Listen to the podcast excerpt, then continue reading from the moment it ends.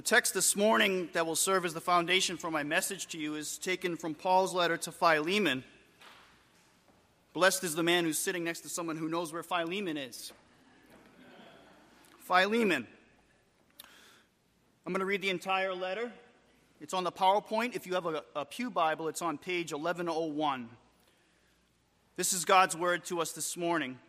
Paul, a prisoner for Christ Jesus, and Timothy, our brother, to Philemon, our beloved fellow worker, and Apphia, our sister, and Archippus, our fellow soldier, in the church in your house. Grace to you and peace from God our Father and the Lord Jesus Christ.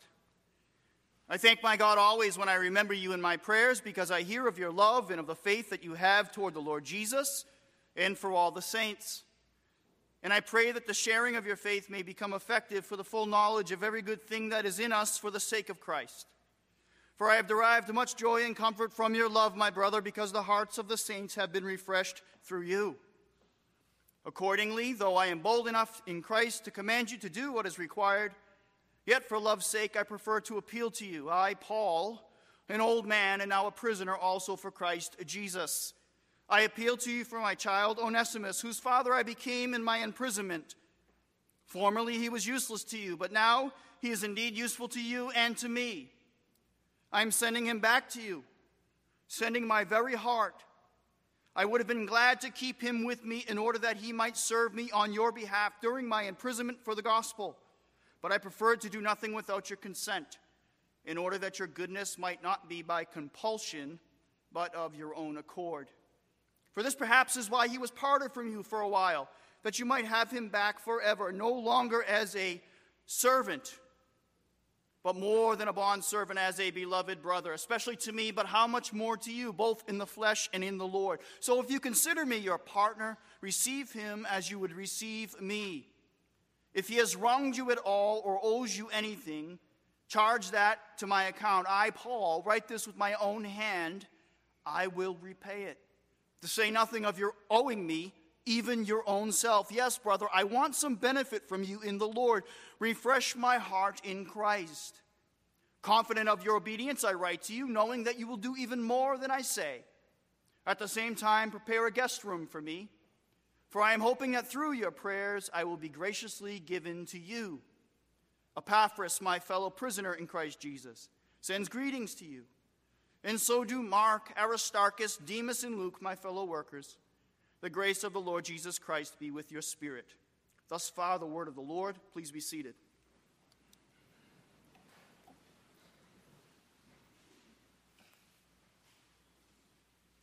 Let us pray together.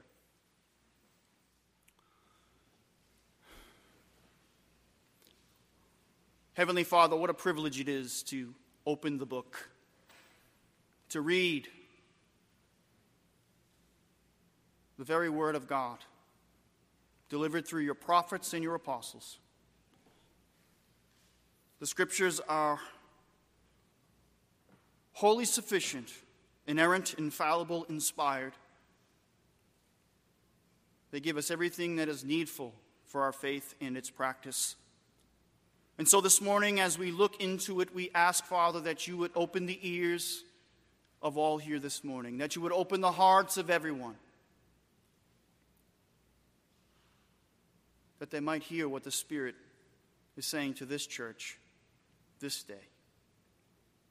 We beg in Jesus' name. Amen. Well, at the outset, let me just put the question before you that's on everybody's mind. Why is this in the Bible? Why is this here? You know, when you, when you look at the, the, the Gospels, Matthew, Mark, Luke, and John, they, they speak about Jesus. Pretty easy to understand why they're there. You look at some of Paul's other letters, and they talk about theology and explain our faith. It's easy to see why they're there. But, bef- but before us this morning, we have this personal letter that the apostle wrote to a fellow believer. Why is this here? Well, let's begin by just establishing a truth at the outset. Uh, Paul wrote another letter to Timothy, who's named as a with being with Paul as he wrote this letter. He wrote this letter to Timothy. It's Second Timothy, it's the second of two letters. And in that letter, he says this All scripture is breathed out by God and profitable for teaching, for reproof, for correction, and for training in righteousness, that the man of God may be complete, equipped for every good work. So, this is something we hold fast to that all that is contained within the book is Scripture, it's God's Word. The holy writings, as Paul says, are God breathed. Now, did the Apostle Paul know that 2,000 years later we'd be reading his personal mail? I doubt it. But God knew. There's something in this letter that God wanted all of his people to see. And I think it's this it's the gospel applied to life. The message of the gospel applied to life.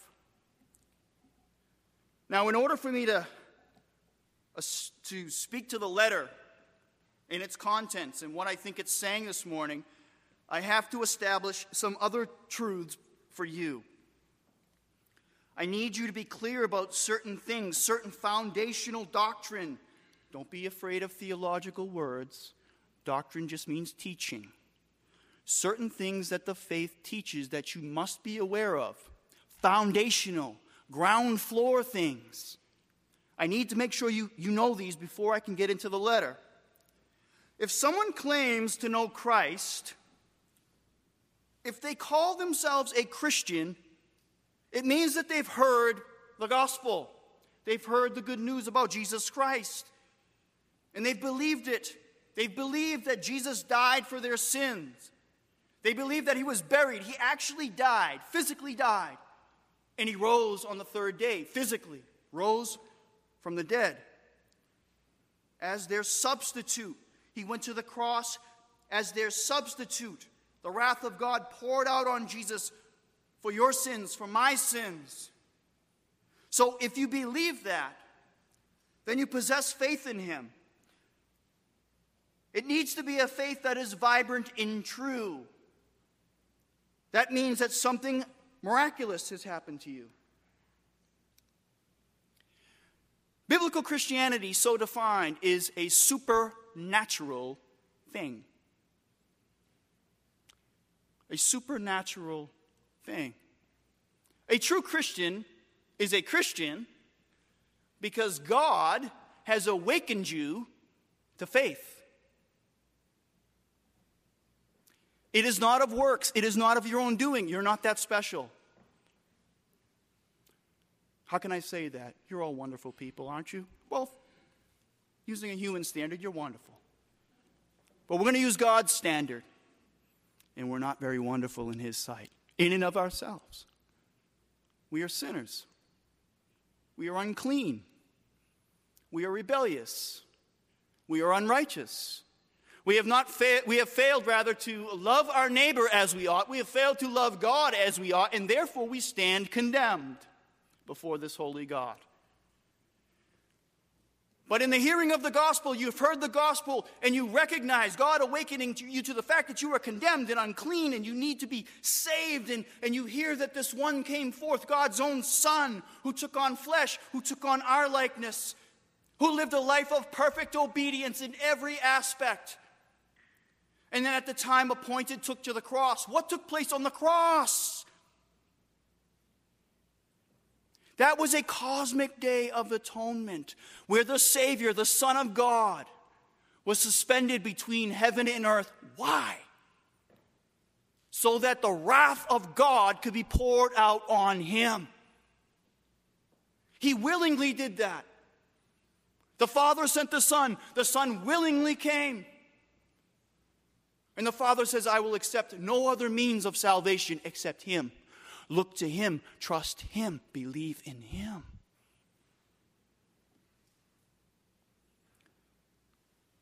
So you say you believe.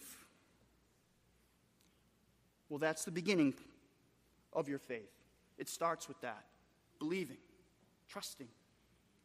But once you have trusted and continue to trust in Christ alone for your salvation, know this it's supernatural what's happened to you. You've been awakened to that truth, but God does not stop there. He actually goes about making you righteous.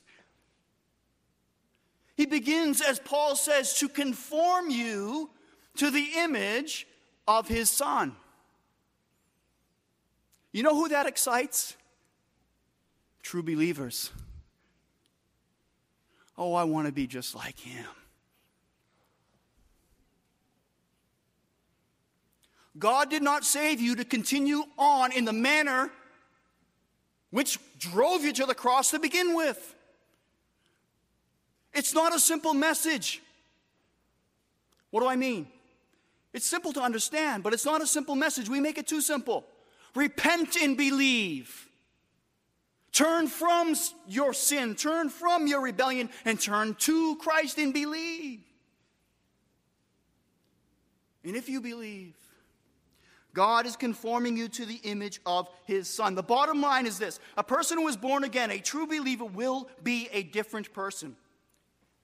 A true believer will be a different person. I no longer have a stomach for nominal Christianity. If you're here playing a part like this is something to do on a Sunday morning, then get out now because all you're doing by hearing the word of God week by week and not entering into faith, into Jesus Christ, true saving faith, you're heaping up judgment for yourself on the day of judgment.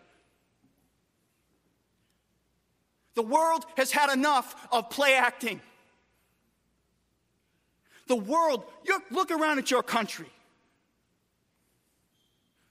Look at the things they believe. Millions of babies slaughtered day by day, year by year. And we just stand and stay nothing. Where is the church? Where are God's people? Do you think Jesus would have stood for that? No. And that's just one example. A person who is born again will be a true believer. They'll be a different person. They'll have a new heart, a new mind, a new will, new desires, new affections, and their whole world and life view will be different than that of the world. As Jesus taught us, a good tree bears good fruit. A bad tree bears bad fruit. Now, Jesus wasn't interest, interested in agriculture, he was talking about people. People. Christian tree, Christian fruit. If you say you are a Christian, you will bear Christian fruit. You will look like Jesus. You will. You know a tree by the fruit it bears. So, to possess saving faith means you've heard the gospel, you've understood the gospel, but it means God has done a work in you in order for you to receive this truth. See Ephesians 2 8 through 10. The gospel isn't something that you merely just agree to with your mind. It isn't some agreement between you and God, like getting out of hell. Whoa, thanks. It's more than these things. It's more than these things.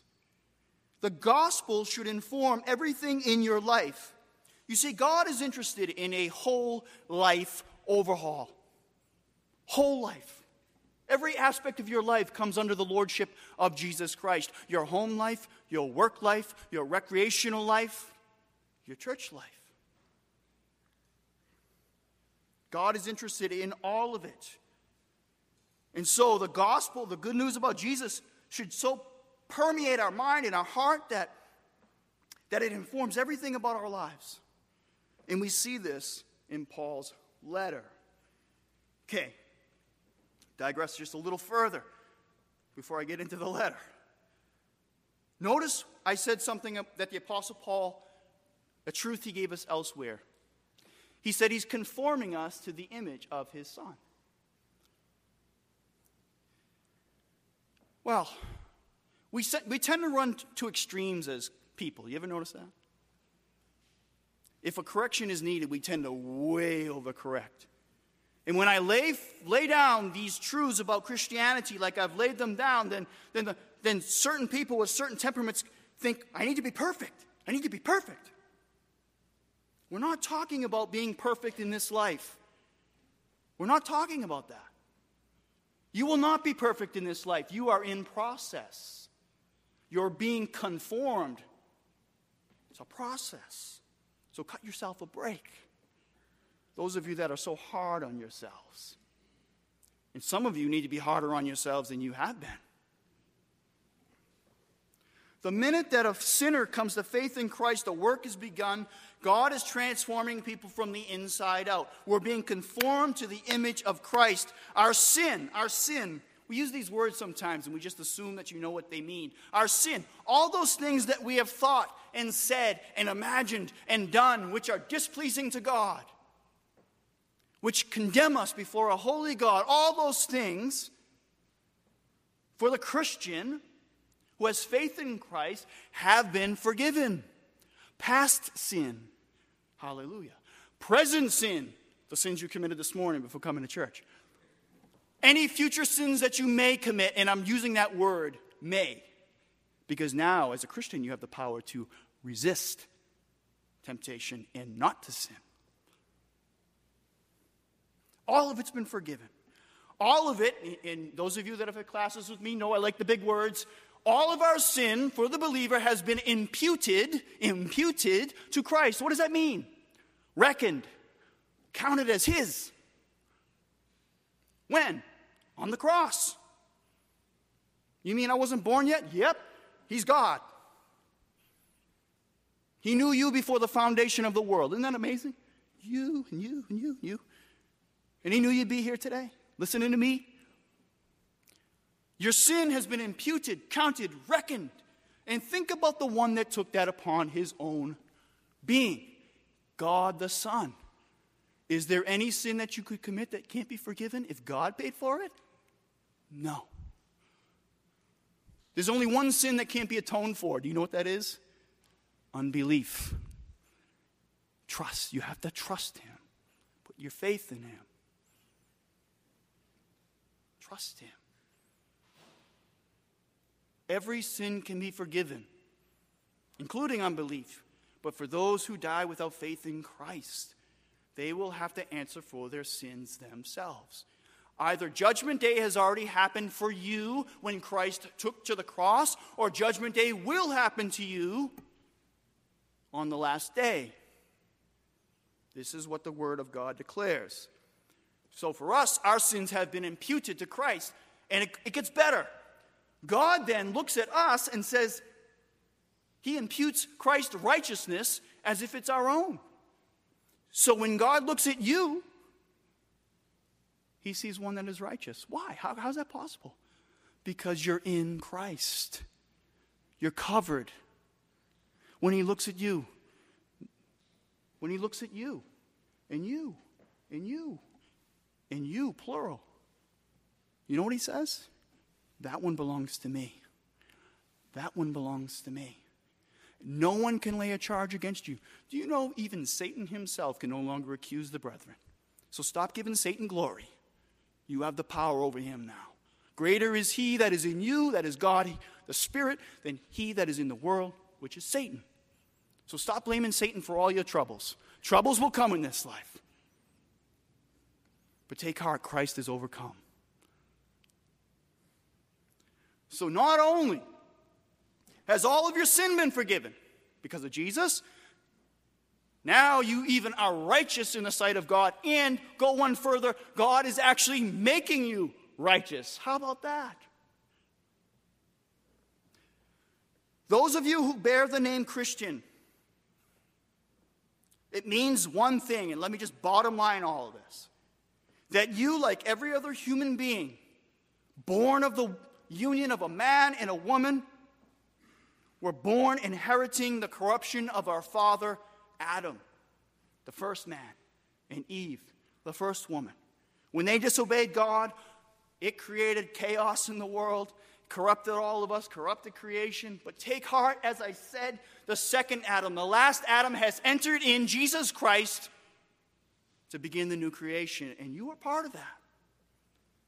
It's already begun, it has not yet been consummated. We long for the day. So, that was my warm up. Those are foundational truths. You have to believe those things. That is what makes biblical Christianity biblical. Those are from the Bible. We have no other authority. Pastor Bruce would never call himself an authority over Scripture. He is its mouthpiece. He's been appointed.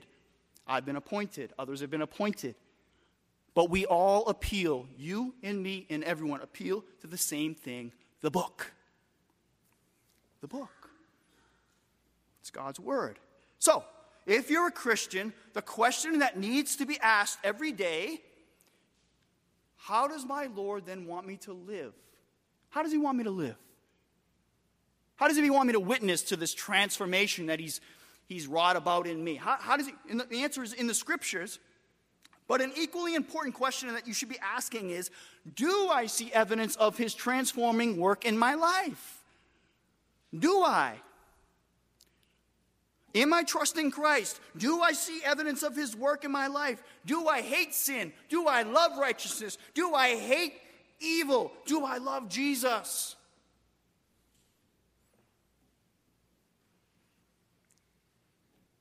By these, these things, we have assurance that our faith is true. And know this God wants His people to live in response to the gospel of Jesus. Let me say it again. God wants his people to live in response to the gospel of Jesus Christ. Why? Why do I say in response to? Because your salvation has already been hard fought and won by Christ. We are living in response to the work of Jesus. And if you understand God's grace, it will inform everything that you do. It informed everything in the Apostle Paul's life. Everything. Everything. This letter to Philemon will demonstrate what I mean. If you have the book before you, open it up to Philemon.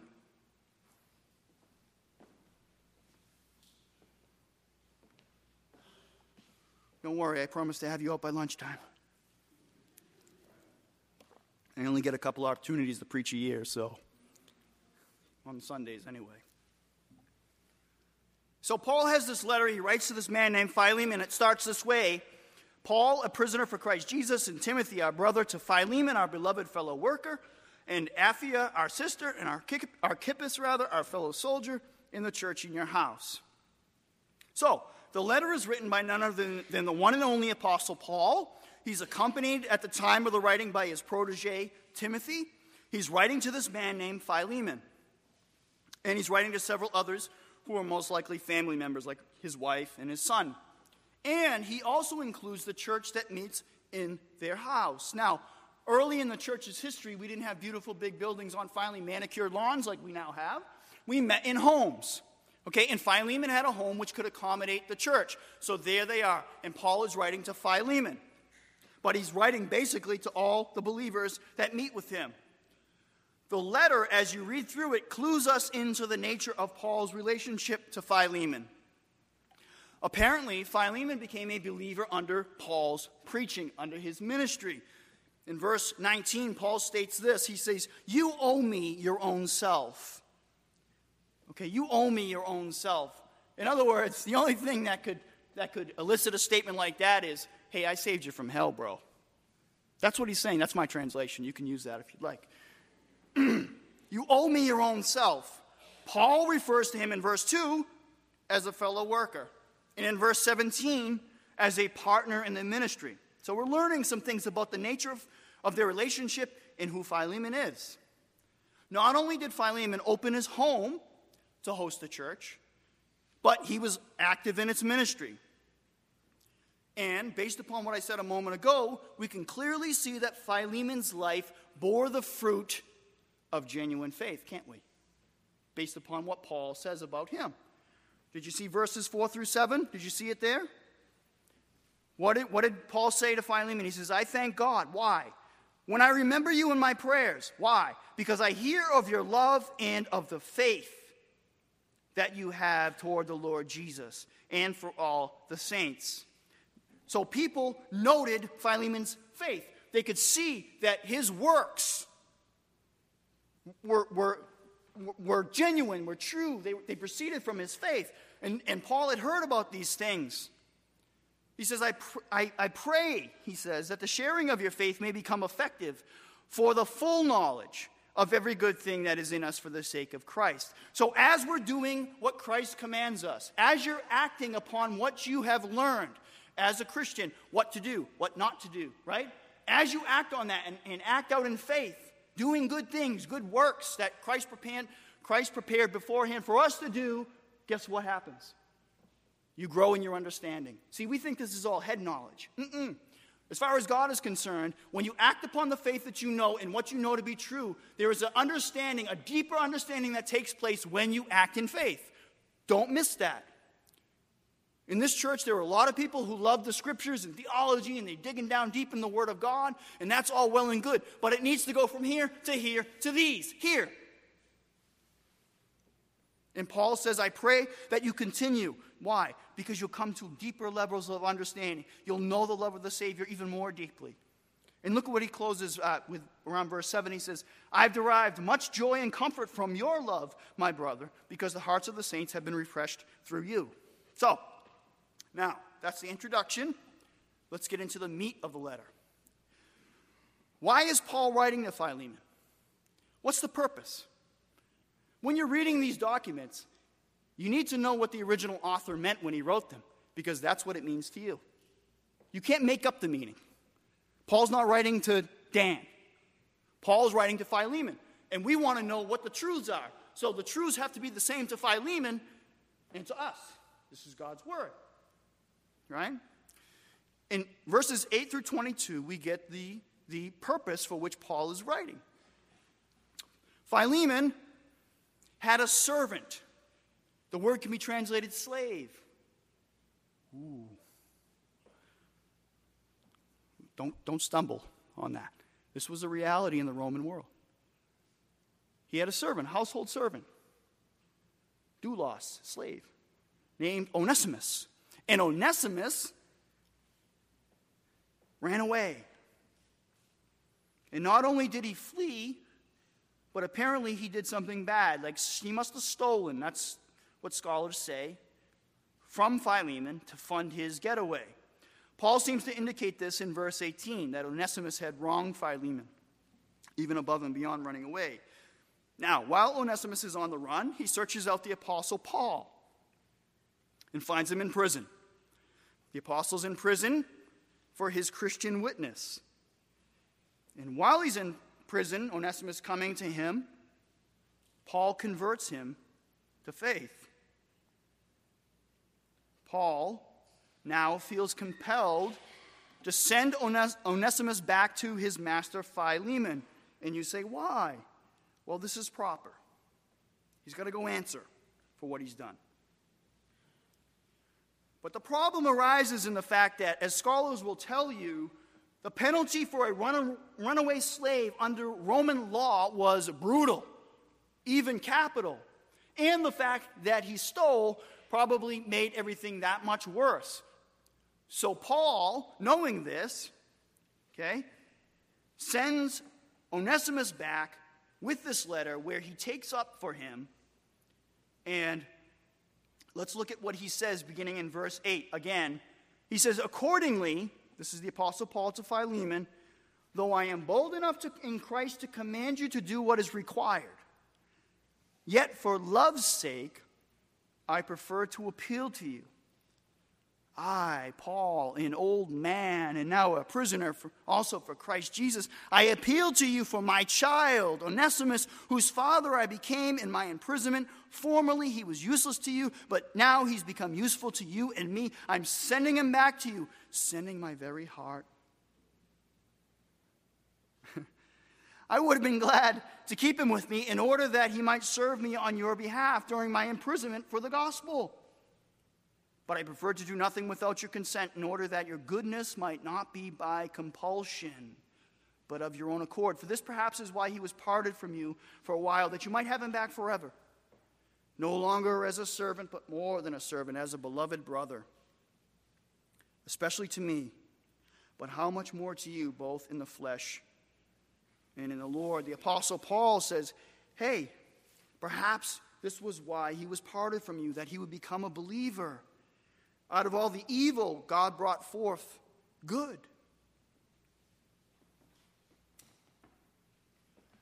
It's interesting to note, too, that when you read through that passage, that the Apostle Paul, he's not above a little arm twisting, right?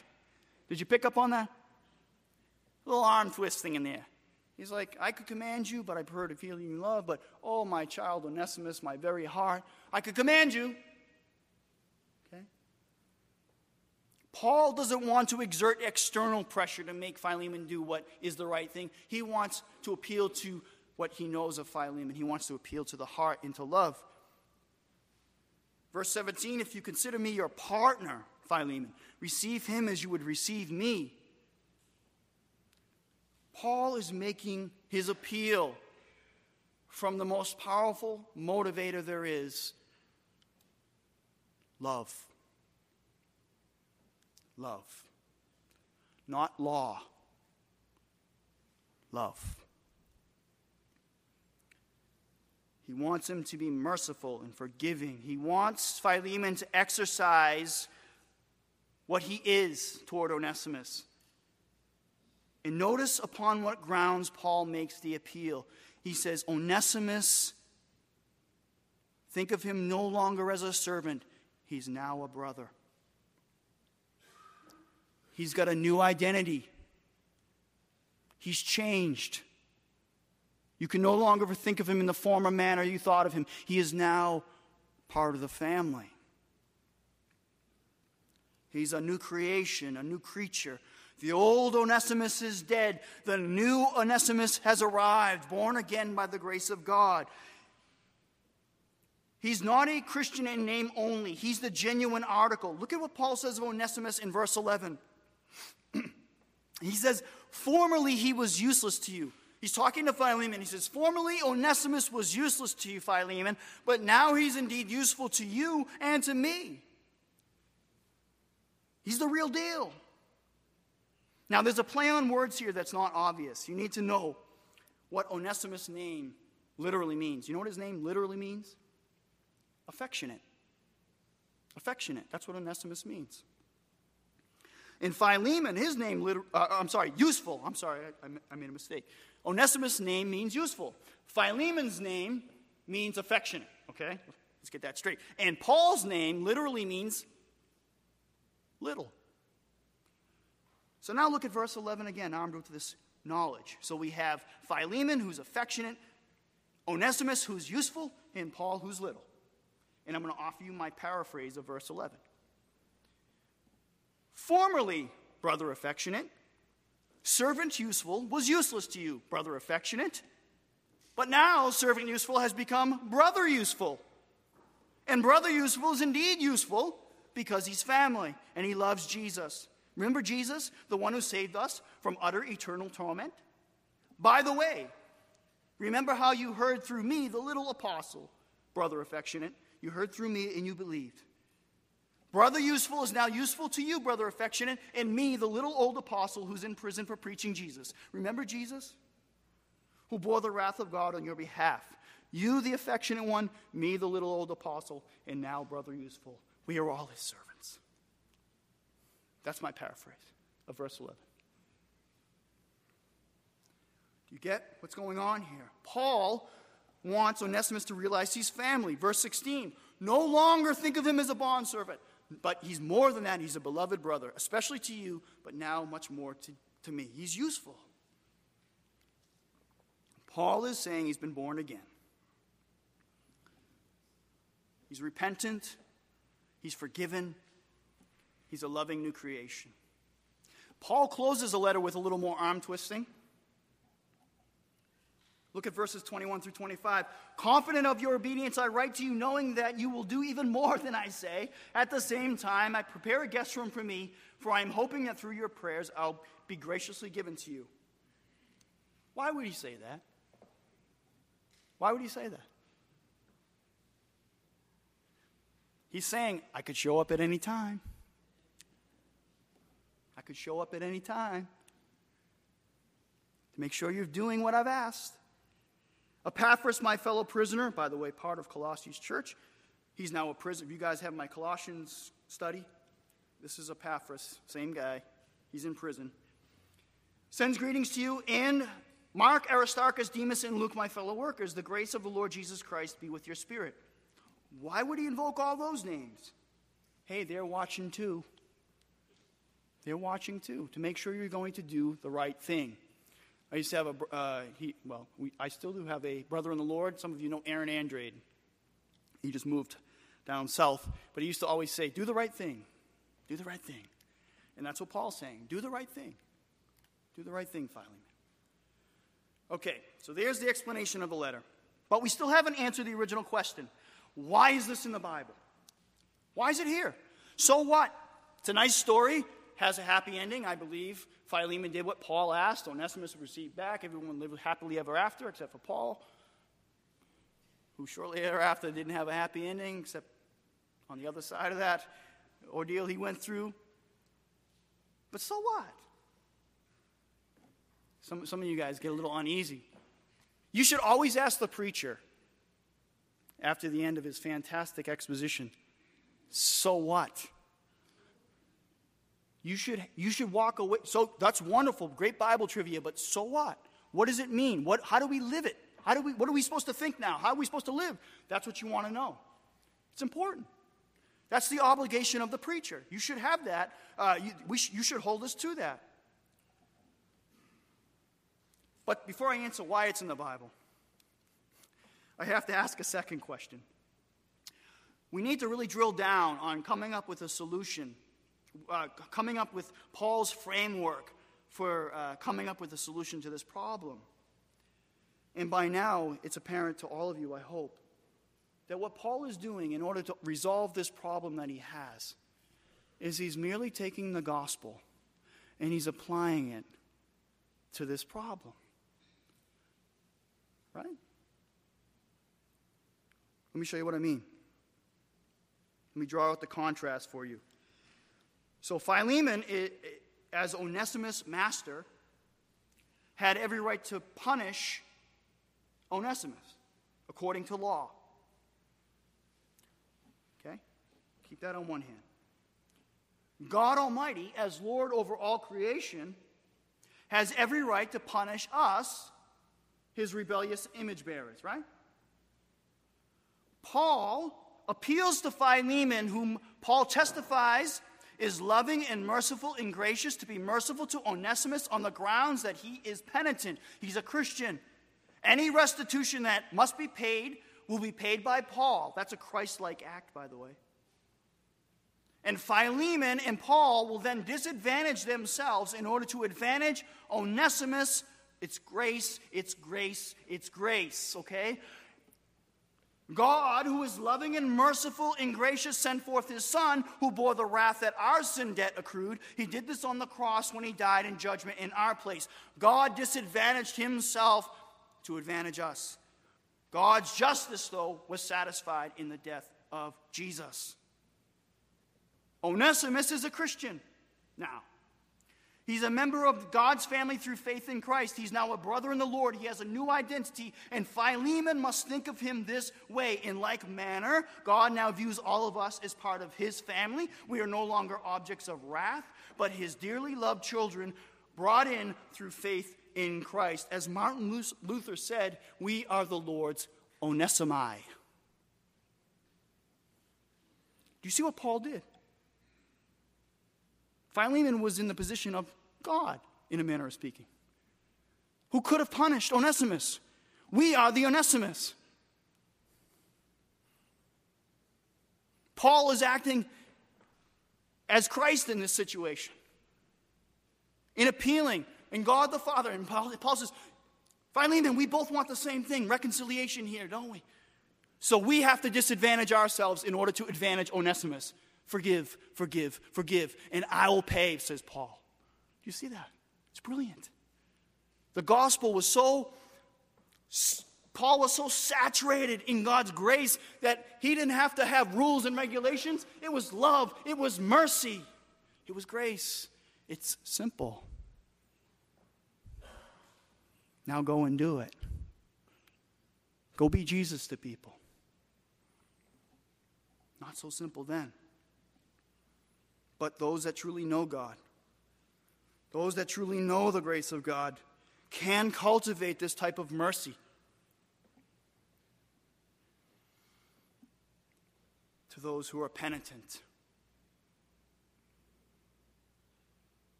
Okay. So now, the so what? Let's drill down. Have you ever taken the time to think about our gatherings? Sometimes you do this like a routine and you just kind of just, it's just something you do. You never really think about why do we do this? Like, what, what, why? It's an odd thing, isn't it, to gather here Sunday by Sunday, especially if, if you're part of the world and not part of the church and you're looking in and you're going, what are these people on about Sunday by Sunday? What's so, what's so important that's in that place that during the summer they go, and in the snow they go, and when the Patriots are on, they go. We're, we're an odd lot. We're peculiar. What's holding us all together? What's Christ? I, I dare say that most of you could find something better to do on your Sundays than hang out with me if we didn't have Christ in common, right? I don't feel that way about you, but if you felt that way about me, that's okay. But what is binding us together is the love of God the Father, expressed through Christ the Son applied to our hearts, each and every one of us, the Spirit of God binding us all together. I, I, I years ago, I went to a, a, Bible conference down in Rhode Island. I got to see one of my favorite preachers, Paul Washer. Got to see him preach. You think I preached long? He preached for two hours at a whack three times, and I stayed for every bit of it. I even hung around in between the services in the parking lot. Right? I met a fellow there named Vinny, and I'll never forget him. He was from Long Island. Vinny and I had this, our testimonies could have been, you, you could have just interchanged our names. And I was hanging out there with another brother, Mike Warren, and we talked for what seemed about five minutes. We were there for two hours talking with one another, and it went by like that.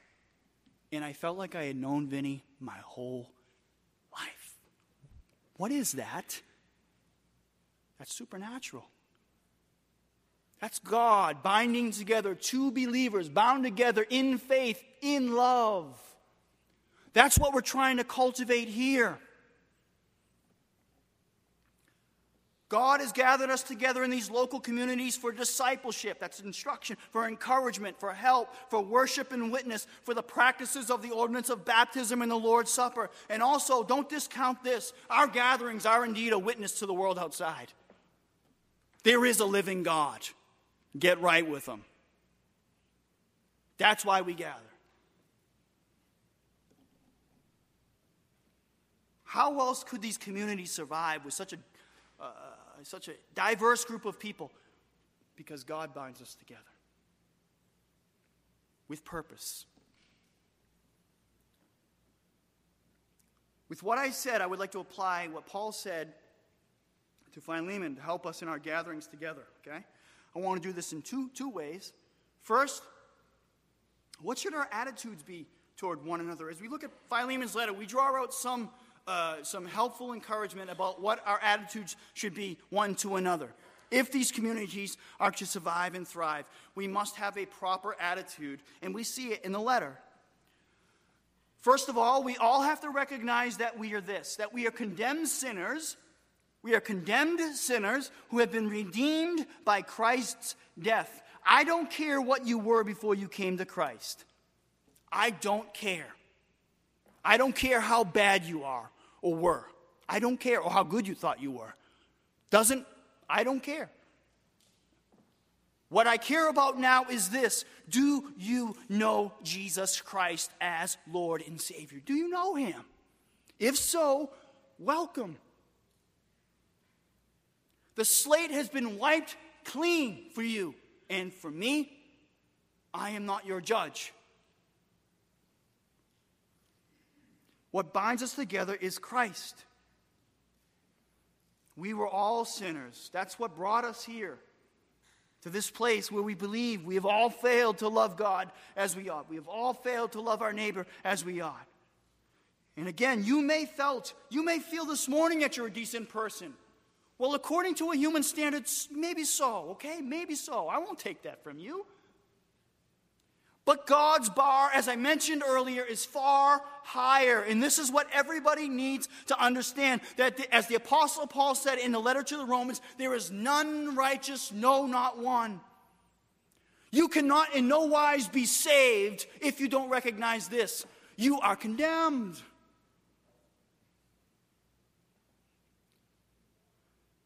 At some point, we got to no longer worry about hurting people's feelings. Why? Why do I say that? Because think about the message. We're talking about eternity and where you're going to spend it. If a building was on fire and you were inside, asleep, as we are dead in our trespasses and sins, and I stand outside the burning building and I go, hey, you might want to leave the building. Would I not be culpable of your death if you did not wake up because I did not do everything in my power to bang on that door, screaming and yelling at the top of my lungs? If you believe that what you believe is really real, then how are we not making more noise? What is wrong with us? I, you know, I talk to a lot of Christians, a lot of believers over the course of the weeks and months as the years go on and on and on. And they all lament about the world around them. Oh, it's so horrible. Oh, it's so horrible. Well, we have the, the means whereby to turn back the tide. And what do we do? Lord, take me away from this. Lord, t- stop that. Stop that. You, some, many of you people came up with a dispensational eschatology. Some of you don't even know what I'm talking about. You know what it is? You're waiting for the rapture. Get me out of here. I'm not going to disabuse you of that notion, but you're here now. What are you doing? Stop living for you. Christ left you in the world. Why? To witness. And when someone brings something to you which you know runs against the biblical worldview, don't let people get away with that. What if it cost me my job? So what? You don't think God can get you another job? And you do it with gentleness and respect, not like me.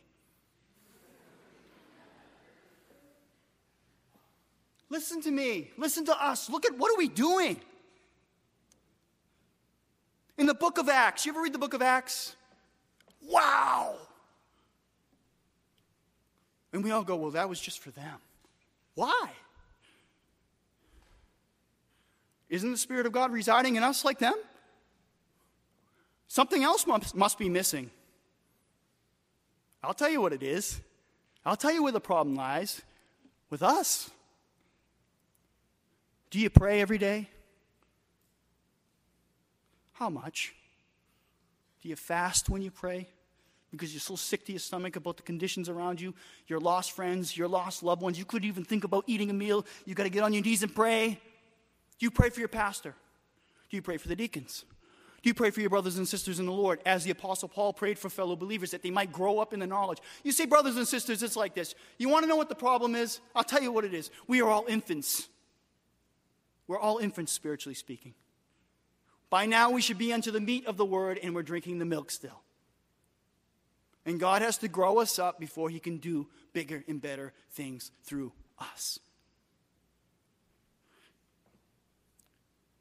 This church is lovely. It's, it reminds me of the church that's gifted, right? We got all the gifts. We got musicians. We got teachers. We got children's ministry. We got beautiful people. So what?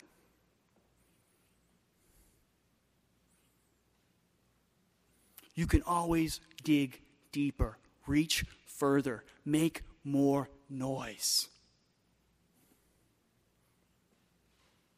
If you believe that what you believe is really real, then it should manifest itself in your life. And we stand on this message. We are all redeemed sinners. All of us, all of us are servants of one another who stand on the truth. The church does not exist for your good pleasure or for mine. It exists for the glory of God. And it's, it's not about what the church can do for you, it's about what you can do through the church and for the church. And it's this common ground, right?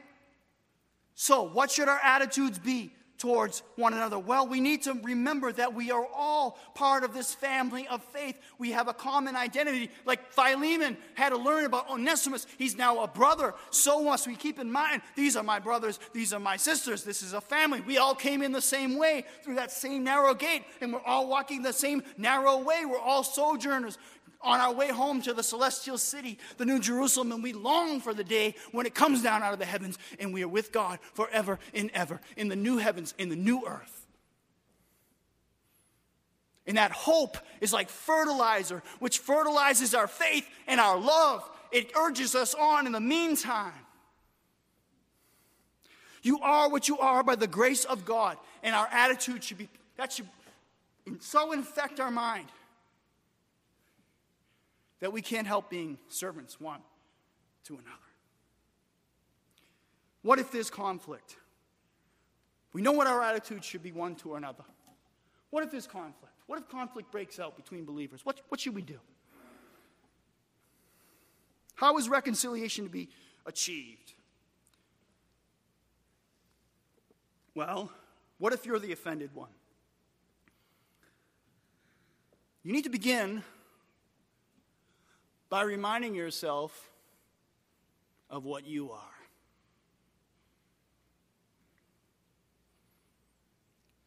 You need to remember what you are. You're a fellow redeemed sinner. And if someone has offended you, you show mercy, you show grace. Love covers over a multitude of offenses. Paul wanted Philemon to forgive that debt that Onesimus had accrued. And Onesimus, he must have been aware, keenly aware as a believer now, of all the wrong that he had done. And Paul is now sending him back to face the music, and Paul is hopeful, even expectant, that Philemon will receive him back. You see, this is what separates us from worldly gatherings. This is how we survive this is how we thrive. And this is what the world needs. It needs to be reconciled to God. And once it is reconciled to God, it needs to become part of the family of God through a local community. And in these communities, we are celebrating God's goodness. I want to say one final thing. The world around us, particularly the West, our country screams over and over about equality, doesn't it? It's a buzzword now. Equity. All these words. Hmm. I could say so much. And those of you who know me know I could say quite a bit about this. But I'm going to reserve myself this morning. And I'm going to say, let's step back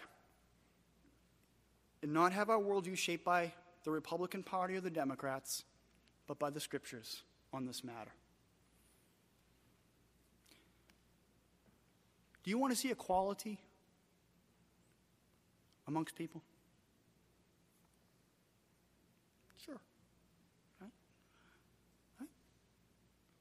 How is that going to be achieved? Well, it's not going to be achieved ever until humanity gets right with God first. There is but one true and living God. And you want to know why the world's in such a mess? Come on now, folks. You know why. Because humanity is in rebellion to the one true God. And because that vertical relationship is broken, the horizontal relationships will never be healed. Remember what I said a moment ago about our communities. We've been reconciled now. There should be harmony.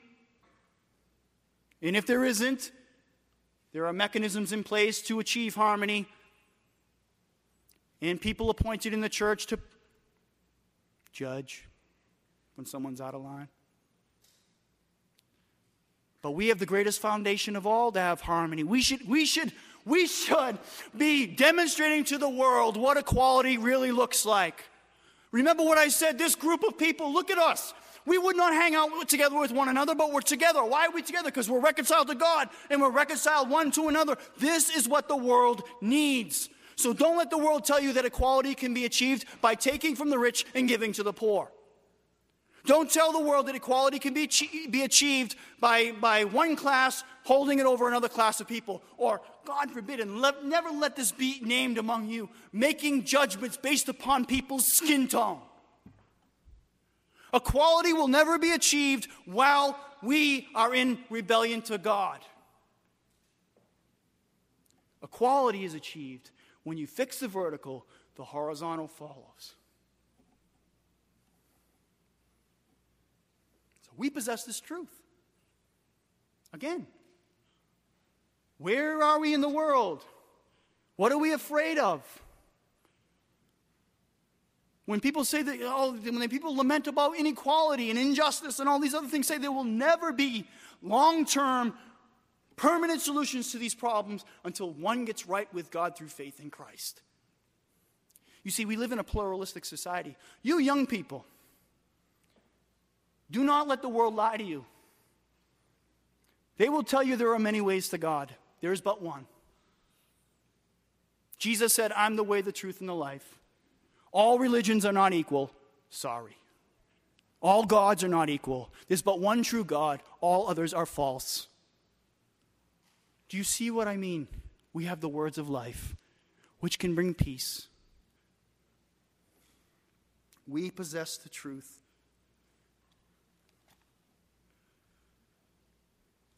What if a brother or sister offends you? Let me finish here. You must forgive. There are two things that I find really difficult to do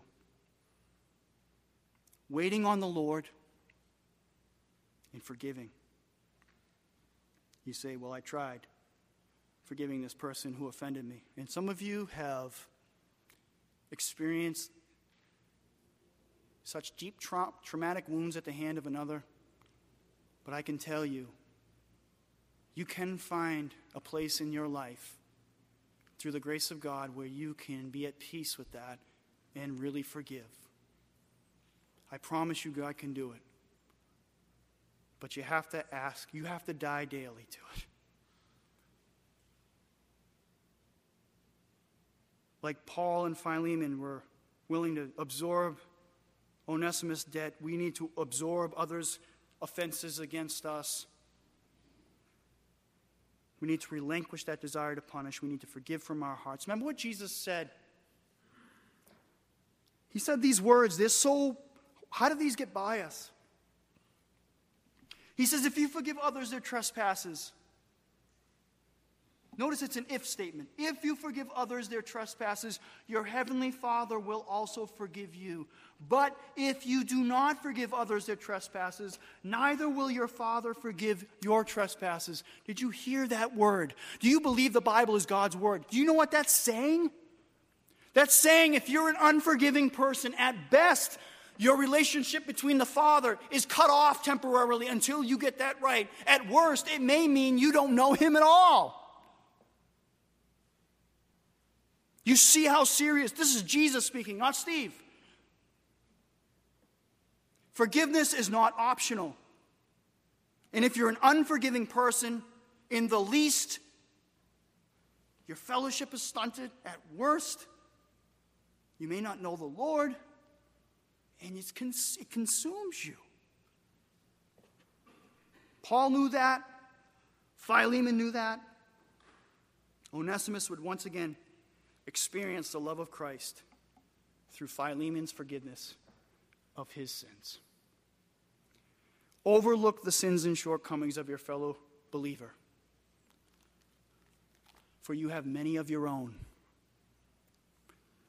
And God, who has none, sent his Son, who has none, to die for them and for you. Let's pray.